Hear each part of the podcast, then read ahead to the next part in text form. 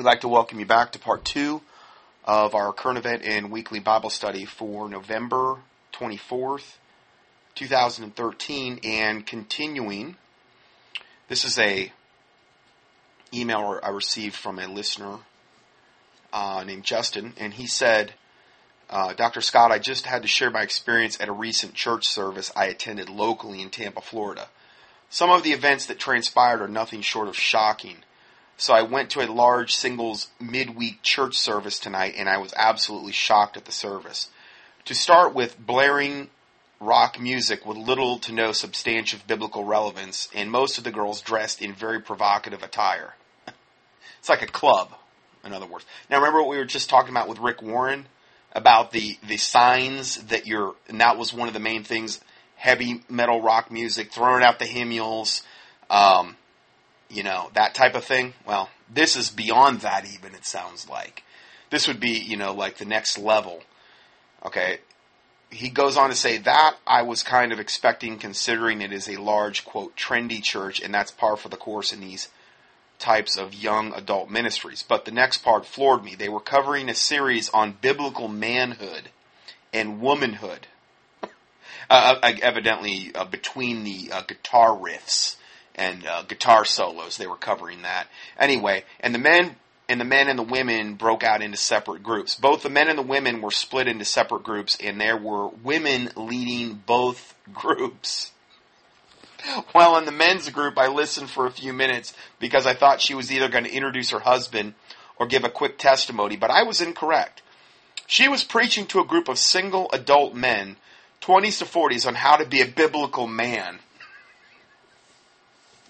so let me get this straight. A woman is going to teach a man how to be a man. Unbelievable. Then she then stated that usually she addresses women's conferences, and but and this was her first time speaking to men, and she was a little apprehensive. Well, you know, a few of the men actually applauded her. It was like I was like it was in the twilight zone. Um. Anyway, I've done a whole teaching on the whole uh, what women can do for the Lord and it's not pastor church. It's not teach men. The Bible is very clear on that. It's not chauvinistic. It's just what the Bible lays out. And the Bible talks about qualifications for a deacon, elder, pastor, bishop, whatever. And it's always, always, always the husband of one wife, not the wife of one husband. So, in other words, what she was doing was totally biblically out of line. Uh, going further, it says, I was very close to speaking up right there and rebuking her for first violating biblical scripture on teaching men, and then second, from the sheer idiocy of a woman trying to teach a man how to be a man. Instead, after looking around the room and not noticing anyone in, in disagreement, remember, my people love to have it so. Like that one Bible verse that we quoted before. Well, uh, I just left instead. I'm sure it would be casting my pearls before swine in this situation. Attached is a copy of the bulletin or program, which, as you can see, is fairly crass. Um, yeah. I'm looking at this, and it, this is a this is the actual cover of it. Okay, so I'm looking at this bulletin that he sent me, and it's I don't even know. The, it's got this really weird symbol on it, and it has the picture of a of a city in the background. I'm assuming it's Tampa, and it says this is the 11-19-2013 bulletin. Okay, it's got this. It's real dark. It's a city at night. It's in the background, and it only has this little thing on the cover, and it, and it's here's what we're going to discuss in this in this adult singles Christian church sanctioned event. Okay, here's what we're going to discuss. This is the 11 19 2013. First subject Why do men have nipples?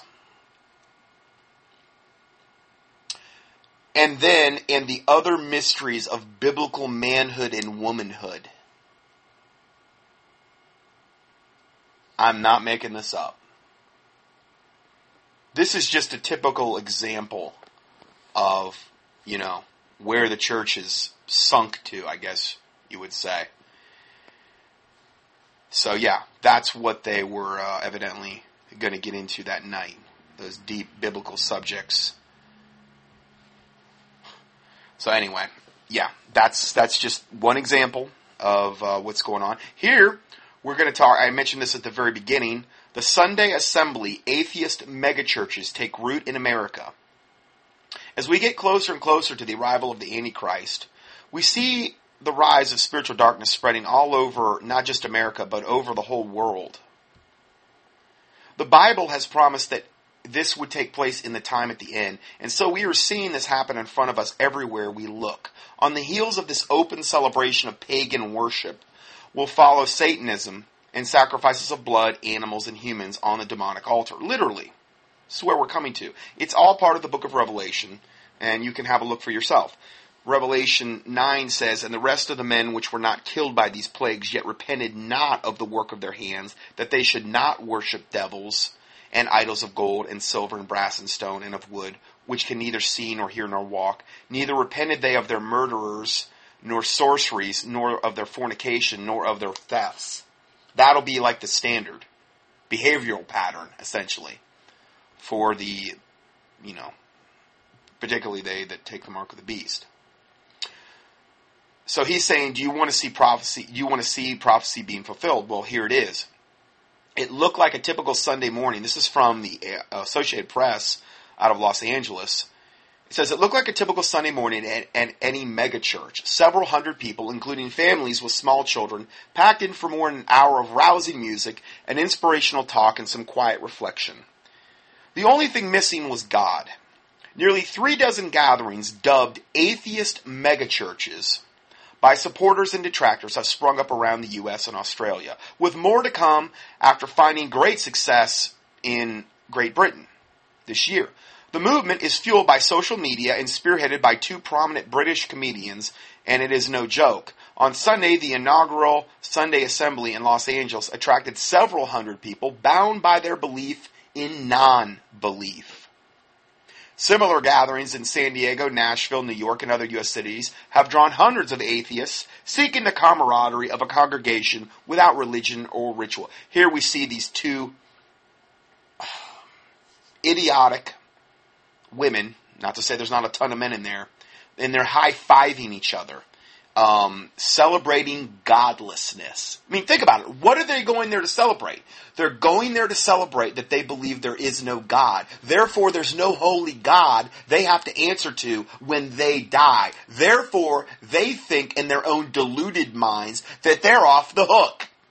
There's no heaven, there's no hell. There's no hell that we have to worry about plunging into. So we're happy. We can live like devils. Do what thou wilt should be the whole of the law eat, drink, and live for tomorrow we die. That type of attitude. The Aleister Crowley attitude and, and attitudes that are referred to in the Bible. I mean, I, I just, I look at these pictures of these people and it's like, what are you there celebrating? You're celebrating because you think there's no God? And therefore there's other people around you that are with you because so therefore you feel empowered in this belief system. Because you think, well, we can't all be wrong. You know? It's so evil. I mean, these people genuinely look like they're having a wonderful, great, happy time. The founders, a British duo, Sanderson Jones and Pippa Evans, are currently on a tongue in cheek 40 dates and 40 nights tour. Get it 40 days and 40 nights of rain when judgment came upon the world in Noah's day, killed every single person. Well, see, they got to make a mockery of that because evidently that, that never happened, even though archaeologically that's easily proven.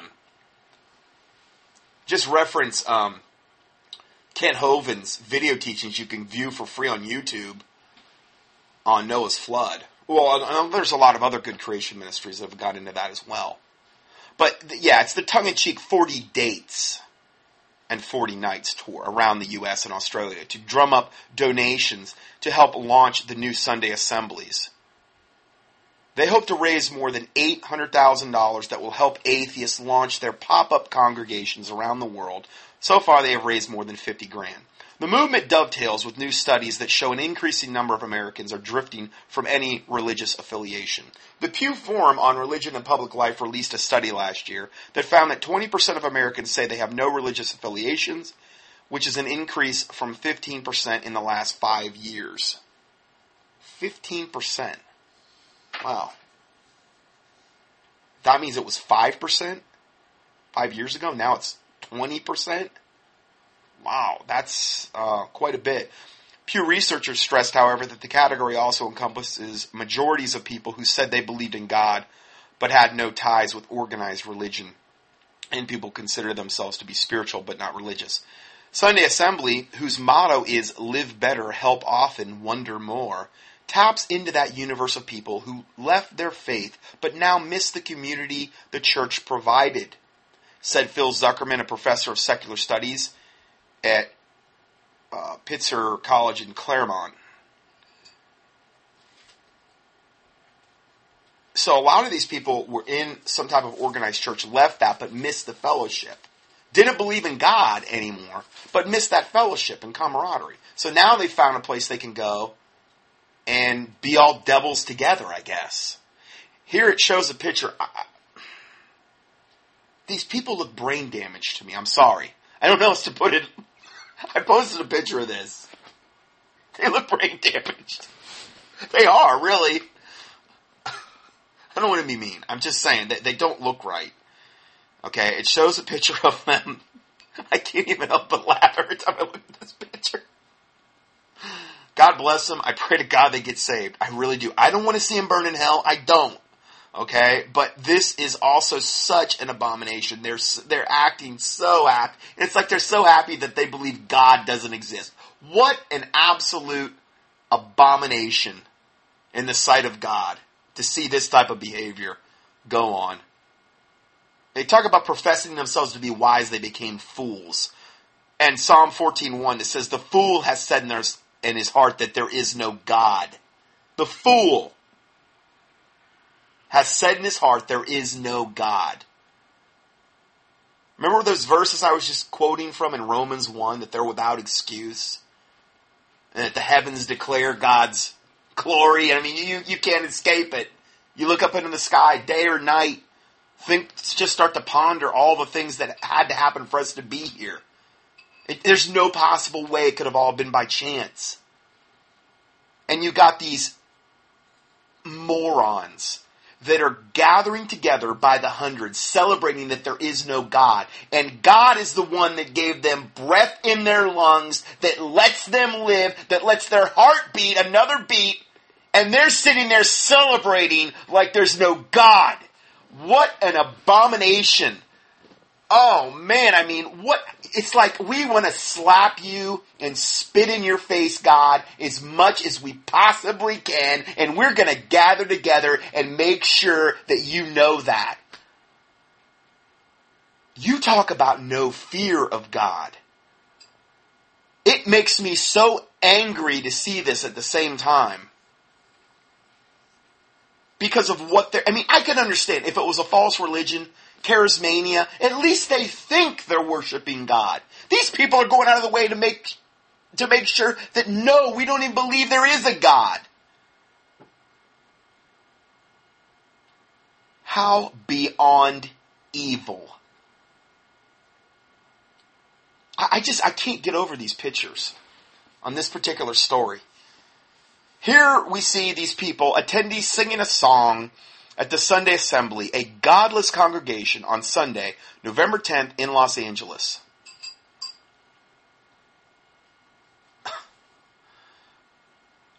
Beyond unbelievable. The fool has said in his heart, There is no God. They are corrupt. The ones that say there is no God. They are corrupt they have done abominable works.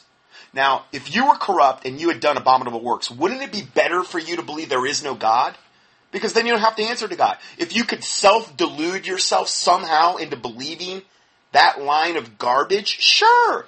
It's gonna, it's gonna tickle your thought process and, and, and it's gonna be much more palatable for you. but they are corrupt, they have done abominable works. There is none that doeth good. There is none who would say in his heart that there is no God that doeth good. Every one of their works is an abomination, is a filthy rag in God's eyes. Absolutely. I mean, any of our, all our righteousness are as filthy rags apart from the Lord Jesus Christ. You know, the Bible's very clear on that. Oh, I, I just, I really have a hard time with this one. Thus saith the Lord, the King of Israel, and his Redeemer, the Lord of hosts I am the first, I am the last, and beside me there is no God. That's the facts. Isaiah 44, 6. Isaiah 44, 8 says, Fear ye not, neither be afraid. Have not I told thee from that time, and have declared it, ye are even my witnesses? Is there, is there a God beside me? Yea, there is no God. I know not any. There's no God that can compare to the God of heaven. Father God and the Lord Jesus Christ. There, there, there is no God that can even there is no God to even be considered. Satan is not even in that even remote category where he could be considered. He, he may be people's God, but compared to the God of the universe, he is nothing. You know what? You, you know what? Well, like uh, this verse, and the devil that deceived them was cast into the lake of fire and brimstone, where the beast and the false prophet are, and shall be tormented day and night forever. From the book of Revelations. That's their end. That's where they're going to end up.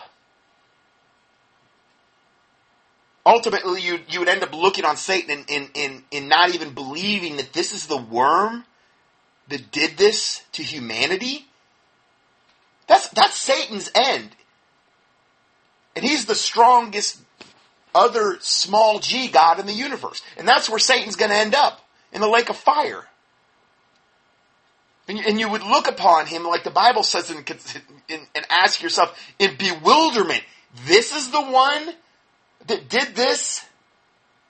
All of this trouble that was caused? That's what Satan's end is. And he's the best that they have to offer, that the other side has to offer.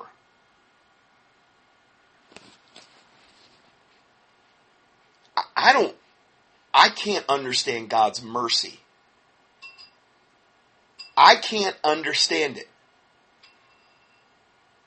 I, I can't comprehend how people could gather together and do this when I'm looking at here, and God not to just say, okay, I'm done. I'm done. I, am gonna just wipe them out. I, I, just can't even comprehend it. Because I'm not, I, I'm, I wouldn't be that, I couldn't, it's, it's very good I'm not God because I would not have restraint when I saw that. I couldn't do it. I mean, it's such, it's so in your face, you know, celebrating that there is no God. Here we see an attendee grabbing a brochure at the Sunday Assembly of Godless Sunday Assembly at Los Angeles, and they've got all their little bumper stickers, which one of them says, I believe in life before death. And then another one says godless is more. And then another one says born again humanist. They all always have to make a mockery of the word of God and, of, of, you know, well, you know, I guess you better try to get your little little jabs in now while you can because hell and the lake of fire awaits if you don't repent. And I don't wish that on you. I pray to God you get saved.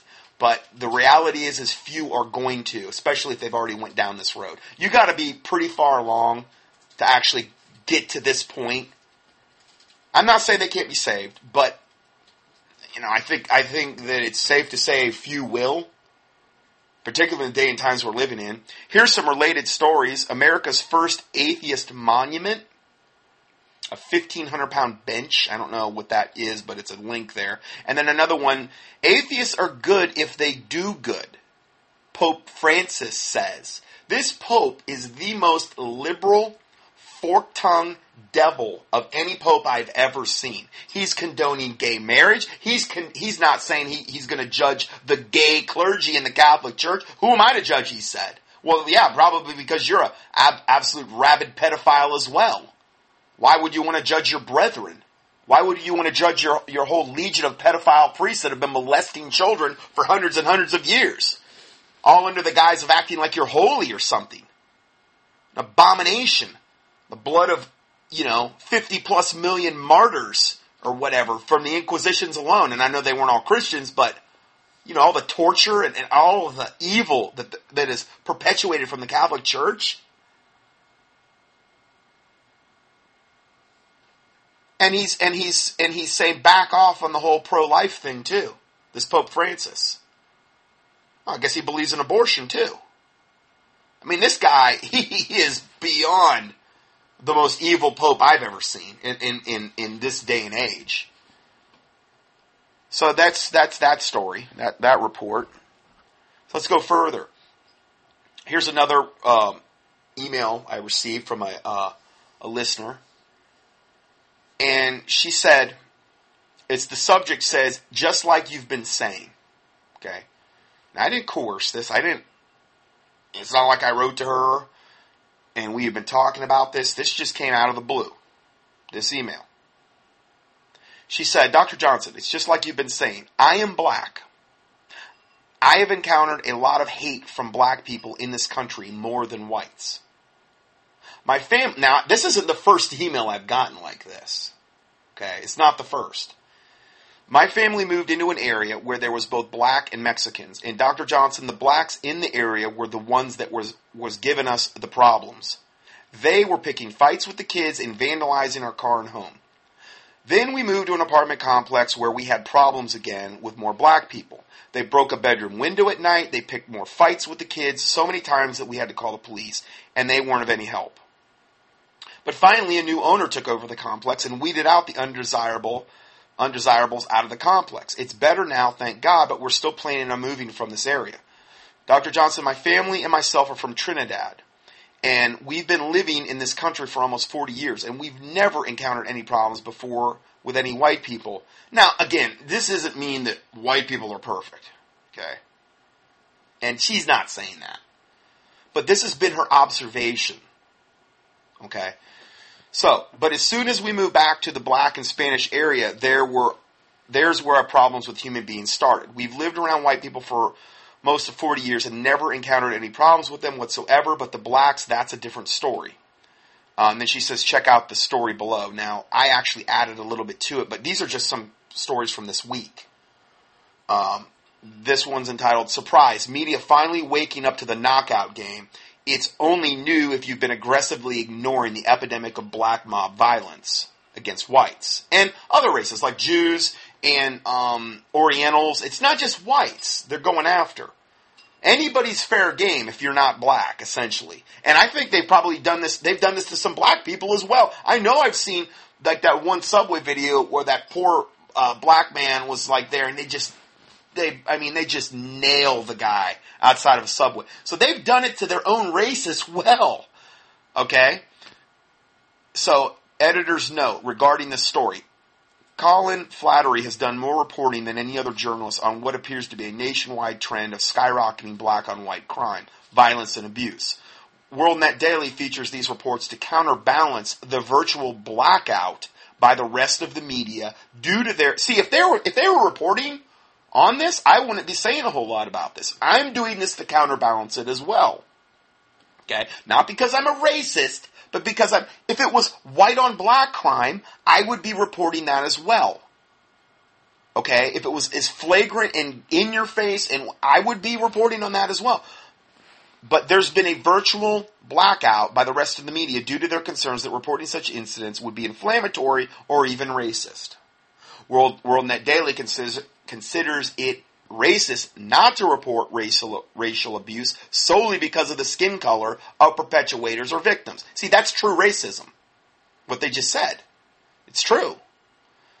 Um, there's other reports here you can click on knockout games here. And now, if you're not knowing what that means, it's where groups of black, essentially black teenage boys, are going around I think some girls too, but mostly boys, and they're just picking some random white person they walk by in the street and they're seeing if they can knock them out with one punch without any warning at all. They're doing it, they said, because they're bored and because they want to see if they're strong enough to knock out somebody. People are dying. These, these people are totally defenseless. I mean, a lot of these are elderly people and, and people that are totally not suspecting. They're not bracing for anything. They're just getting leveled. Pure evil. It's pure evil. But because I'm white, I need to shut my mouth. That's what the media would say. Shut up, racist. You don't have any right to talk about this. You're white. You're part of the problem. Oh, really? Here was my response to her. Now, she had already given me approval to say this. I said, thank you. Can I post this and keep you anonymous? She said later, yes, you can. I have taken, this is what I said to her. I said, I've taken more flack from some of my black listeners about this than you can imagine.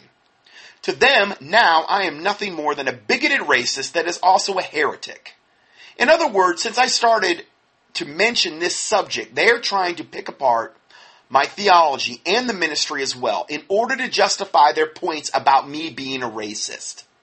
In other words, discredit the messenger and you discredit his message. Even though it's not my message, I'm just, I'm just um, reposting factual stories that are being suppressed. They're not being made up.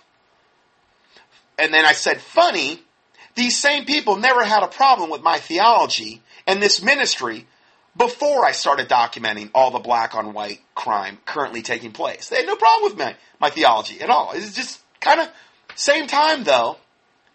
It's so it's in other words, it's so easy to see through their attacks. Now I'm this and now I'm that. Never heard a peep from them before about what I teach or what you know my the theology that I promote on here, my brand of Christianity or whatever. But now, oh, oh, oh, you're a heretic, and this just proves that you're a racist. You're this and you're that. How convenient. How your timing's impeccable. oh, I love it.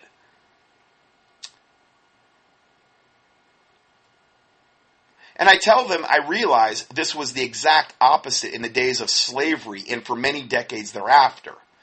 Meaning the white on black crime, which was equally as wrong. Okay? So I'm not giving Mr. White Man a pass over all of the garbage they did during the era of slavery, the decades thereafter, or, or any other things they're doing to this day. Not giving them a pass either. What I usually do is ask them to refute the documentation below. I posted uh, 12 pages of just links, hundreds and hundreds of links of these stories, of these reports. They're all factual. They're all proven. They're not my imagination. Just refute, re- refute all of the links here on, on this massive epidemic, on this disproportionate, massive epidemic of black on white, on Jew, on Oriental, on every other race, and, uh, and sometimes on their own race crime. Refute that. Oh no, no, I'm a racist. I'm sorry, I forgot that. I'm a racist. That, that's why. It's the only reason I'm doing it. You know, I'm, I'm t- as I'm typing or whatever, I've got my KKK uh, hat on, you know, and my my um, Nazi swastika armband, and my riding crop, and my, you know, my death's head uh, insignia, you know, medal that I won during the Nazi war. You know, that's just, I'm just a closet Nazi. Uh, anyway, so what I usually do is ask them to refute the documentation below, but they can't, so they attack me personally. I tell them some of my best friends are black, and I absolutely love them, and so does my daughter.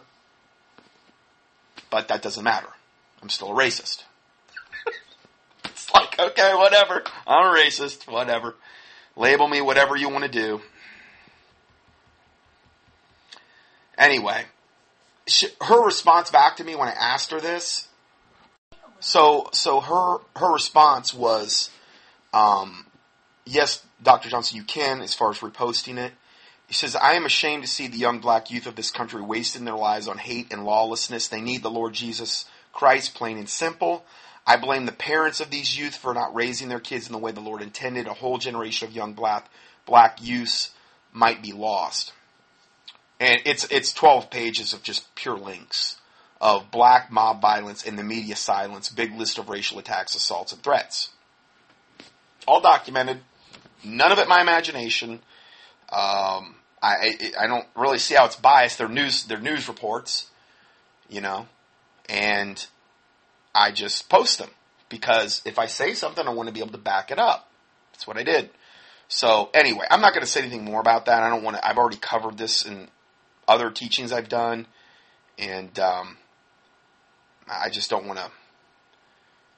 If you want to avail yourself to any of this, there's a, literally 12 solid. Oh no, hold on. It's more than 12. It's uh, 14. About 14 pages. And then my teachings I've done on um, end time preparedness prepper mega study, part one, where it says when the music stops, how America's cities may explode in violence and then some other things that relate to the subject in part two. So, anyway, I just want to kind of cover that real quick. Okay, so then next we have a listener question. Um, her name's Laurel, and I, her question was about the grace we receive before salvation from God. Okay? I, I responded to her, I said, the grace we receive from God before salvation at least this is one definition of what I've heard, is called prevenient grace. This is the grace we can look back on where God protected us and also used to eventually bring us to Him through Jesus Christ.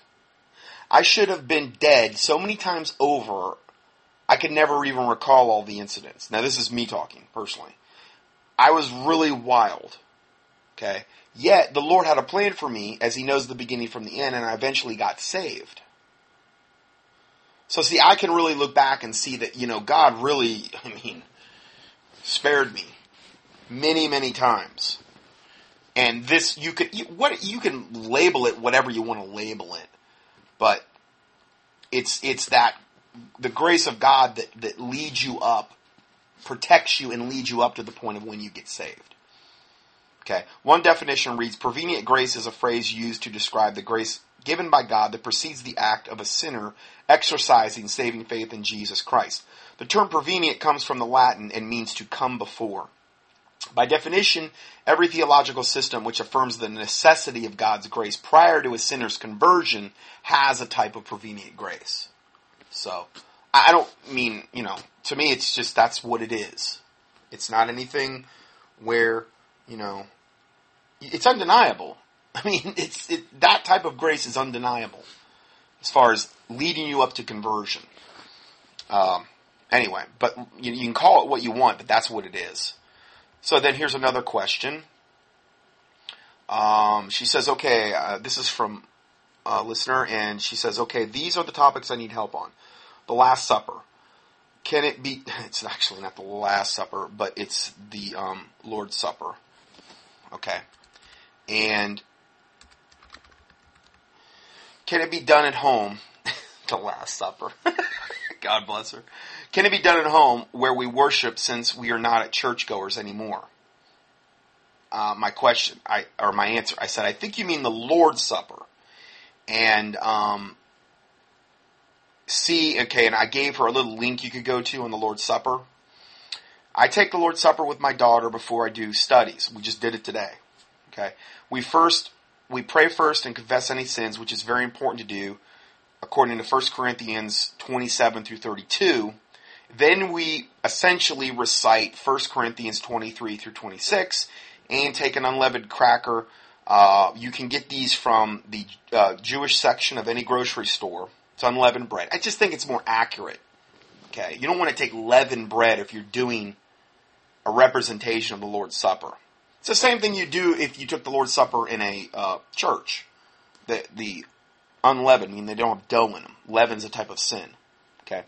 Anyway, and then we use um, probably the best to use is organic grape juice, as far as you know the the the unleavened cracker and then uh, organic grape juice. is Probably the best you could do. And then I, I also um, covered this in a teaching I did called Listener Questions and Answers, and I give you a link to that. And then she also said um, she had some questions on Disney. It was for my sister. We came across it yesterday, and she is excited to show her friends at school any PDF or printout, I guess exposing them. And I gave her a link to my studies I've done on Disney, which I also posted here. Which I've done so many on Disney that I, I didn't want to list them all. I wanted just to give her the link to where they were at. Okay, so then I had another listener ask about being sorry enough for your past sins and will God bring them up at the judgment? That was the question. My answer a saved person will go to the judgment seat of Christ where their works they did after they got saved are judged. 2 Corinthians 5:10 reads, For we must all appear before the judgment seat of Christ, that every one may receive the things done in the body, according to that he hath done, whether it be good or bad. Now, these are for saved Christians. Okay? And I'll prove that in a second. Unsaved people will ultimately end up at the great white throne judgment where they will be cast into the lake of fire. Okay? You don't want to end up at the great white throne judgment. You want to be at the judgment seat of Christ. Only the saved will be at the judgment seat of Christ. I'm going to prove that in a second. Now, if we go to verse 12, 1 Corinthians um, 3, verse 12. Now, if any man build upon this foundation gold, silver, precious stones, wood, hay, stubble, um, every man's work shall be made manifest, for the day shall declare it, because it shall be revealed by fire, and the fire shall try every man's work of what sort it is. These are the works you've done in the body since you've been saved. If any man's work abide, which he hath built thereupon, he shall receive a reward. If any man's work shall be burned, he shall suffer loss, but he himself shall be saved, yet so as by fire. Now, that would be like getting into heaven kind of by the skin of your teeth, it sounds like to me, but you're still saved, but yet so is by fire, which really doesn't sound that great. I don't know exactly what that means, but it doesn't sound that great to me. Um, but obviously, to be saved yet so is by fire is way better than going to hell. Okay. Again, if this was applied to a unsaved person, then why did it say, but he himself shall be saved yet so is by fire? Doesn't make sense. When it says, if any man build upon this foundation gold, silver, precious stones, wood, hay, or stubble, those are the things that you do as works. How God views them. If you do something with a, let's say, a pure heart, you don't want to be seen among men, you're doing it really because God convicted you to do it. Your, your, your heart is, in this case, is in the right place. Because not to say your heart's always going to be in the wrong place. It can be deceitful above all things and desperately wicked if that's what you're relying on.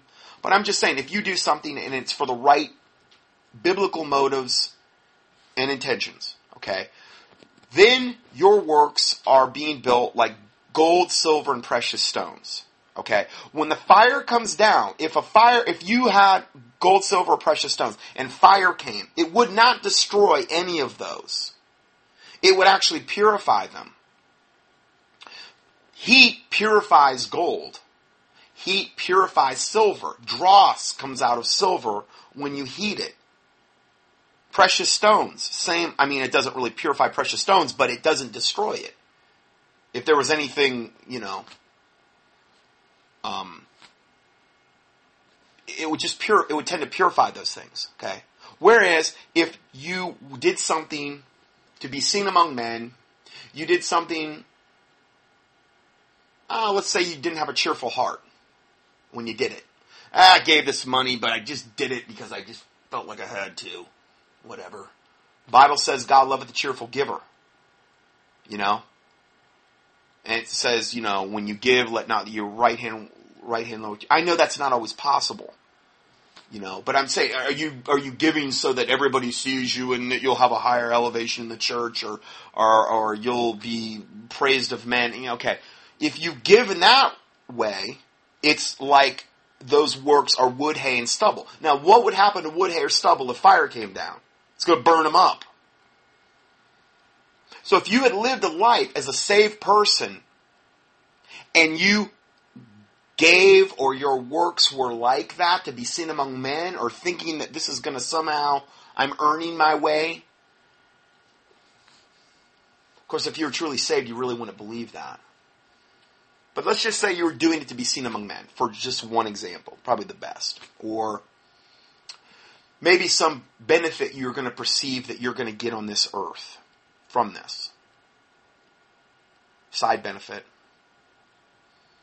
Well, then those are works that would be most likely in the classification of wood, hair, stubble. Fire comes down at the judgment seat of Christ, burns those up. You will suffer loss, and your works will be burned but you yourself shall be saved, yet so as by fire. It's as simple as that. Course, I've, I do not know if I've ever heard a preacher preach on that. Maybe once or twice. Anyway, but regarding our sins as a saved person, the following verses apply. Much more than now being justified by his blood, the blood of Jesus Christ, we shall be saved from wrath through him. Romans 5 9. That's Jesus Christ. Ephesians 1 7. In whom we have redemption through his blood. We are redeemed. We are bought back with a price. That's what the word redeem means. We are bought back with the price through the blood of Jesus Christ, the forgiveness of sins according to the riches of his grace. Praise the Lord Jesus Christ for these verses. You know? 1 Peter 1, 18 through 19. For as much as ye knew that ye were not redeemed with corruptible things, as silver and gold, meaning we weren't bought back with silver and gold, from your vain conversation re- received by tradition from your fathers, but with the precious blood of Christ, as a lamb without blemish and without spot. The Bible refers to Jesus Christ as the perfect lamb that was slain before the foundation of the world. That's how we're bought back. That's how we're redeemed through the blood of the lamb. That's what covers our sins. Hebrews 9:12 Neither by the blood of goats and calves but by his own blood he entered in once into the holy place having obtained eternal redemption, being bought back eternally for us. But it wasn't by the blood of goats or calves, like it had been done so many years before that in the Levitical priesthood, but by the blood of Jesus Christ. Once and for all, it was finished. All that Levitical slain of animals stuff could officially stop the day that Jesus Christ was crucified and shed his blood to pay our sin debt. That was, it should have been over.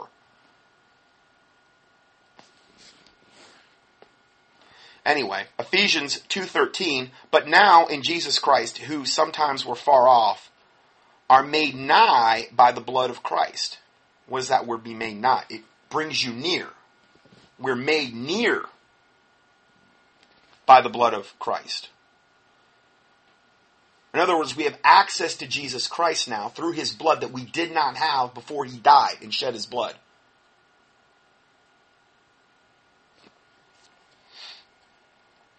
Colossians 1:20 and having made peace through the blood of his cross by him to reconcile all things unto himself by him I say whether they be things in earth or things in heaven. Hebrews 10:19, having therefore brethren boldness to enter into the holiest, the holy of holies essentially, by the blood of Jesus Christ. That is that is an area where we would have never had access to and only the most pure and highest of the Levitical priests could only enter in I think like once a year into the holy of holies when they were doing the whole Levitical priesthood thing. But when Christ died, that curtain that separated the Holy of Holies from the outer court was rent in two, which was symbolic of a saved believer now having access into the Holy of Holies where the Ark of the Covenant sat through the blood of Jesus Christ. We actually had access to that area now. Whereas before, only the the the Levitical priests that were, you know, sanctified and this and that at the highest order could even go in there once a year and they had to tie a rope around their leg with a bell on it because a lot of times they died being in the presence of the Ark of the Covenant because if they had any sin in their lives that was unconfessed, they would die instantly when they'd see the Ark of the Covenant. They'd die. And they would have to drag them out. When they heard the bell stop ringing, that was the sign. Oh, we got to drag Charlie out. He, he didn't evidently, you know, pass the mustard there and then we had to drag him out. But see, this verse says, having therefore, brethren, boldness to enter into the holiest by the blood of Jesus.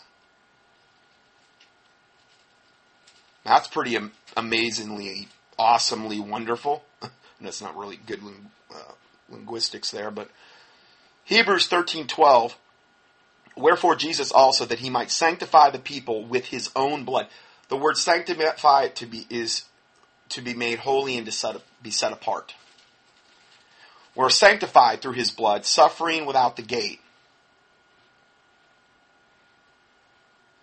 When he was on the cross, suffering outside the gate. Um, 1 John 1 7. But if we walk in the light as he is in the light, we have fellowship one with another, and the blood of Jesus Christ, his Son, cleanseth us from all sin. That's what cleanses us from all sin.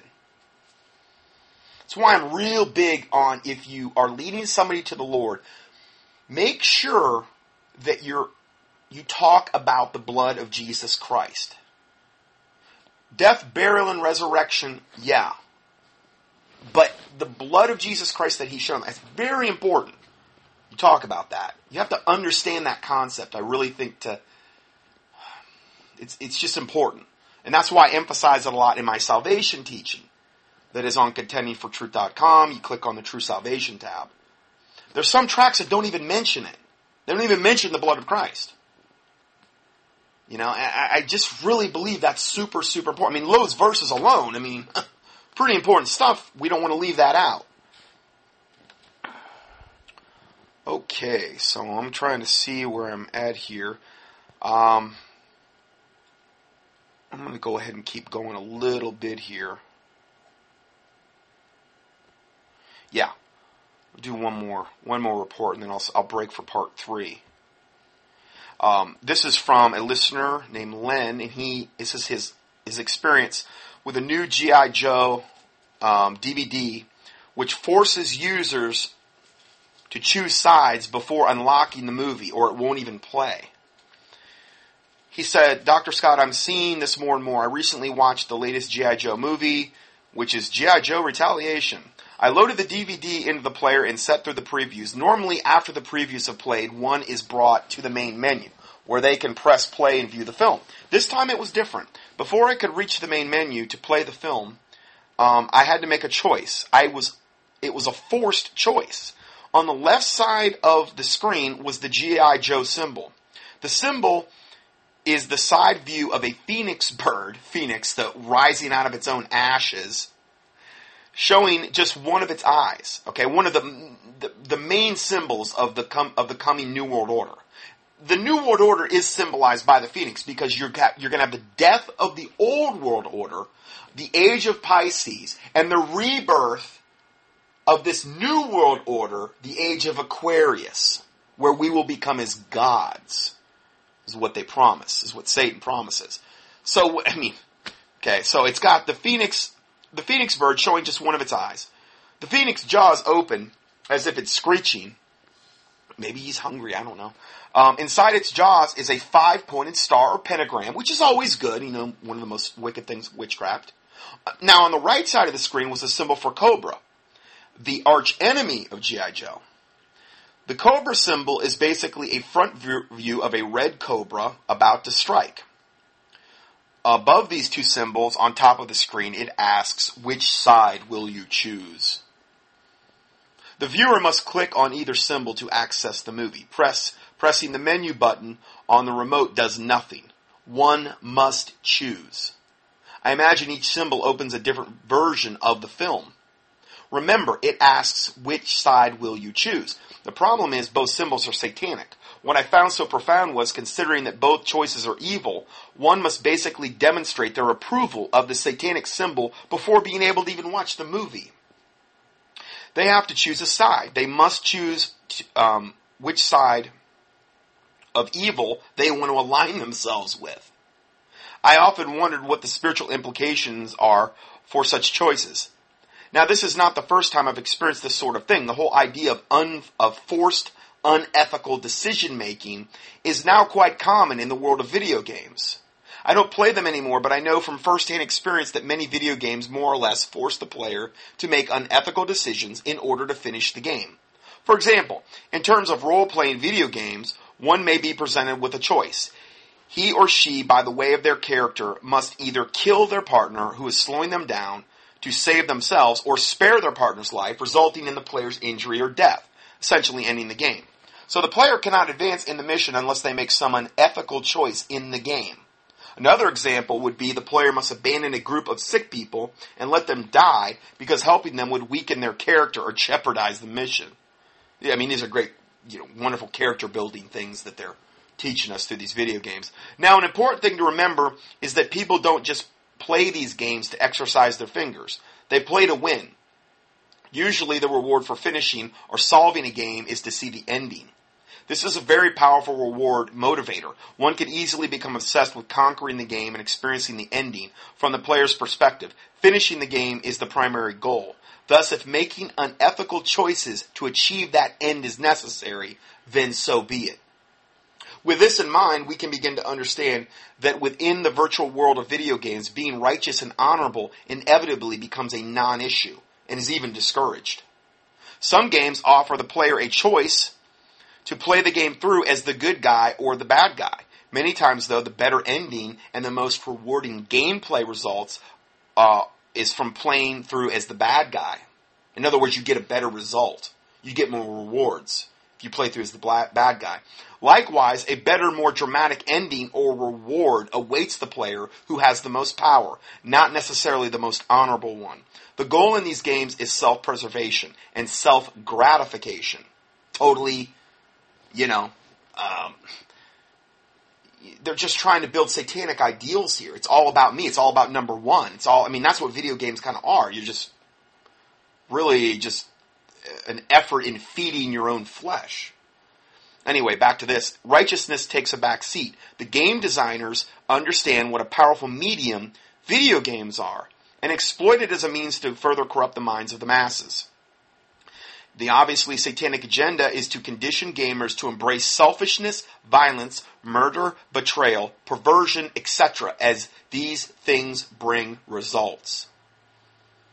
Very, this is very well written. I like the way this guy laid it out because it's pretty much nailed as far as I can see.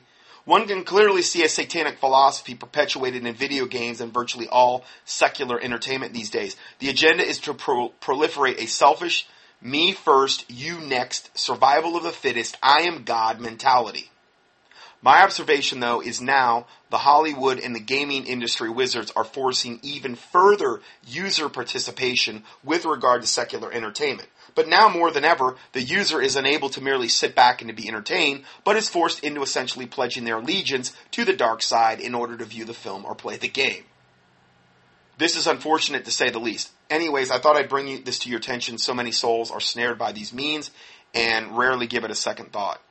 And then what I did is I posted the teaching that I did, the part one and two teaching I did entitled Fantasy Role Playing Video Games and Anime Exposed. It's not the most exhaustive thing you've ever heard on the subject, but I think we cover the big bases regarding it. And then also the PDF that goes along with that. So, um, um, to the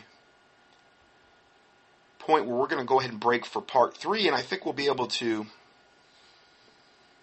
get through part three in the next uh, and finish the teaching in the next part. So God bless you, and we'll see you in part three.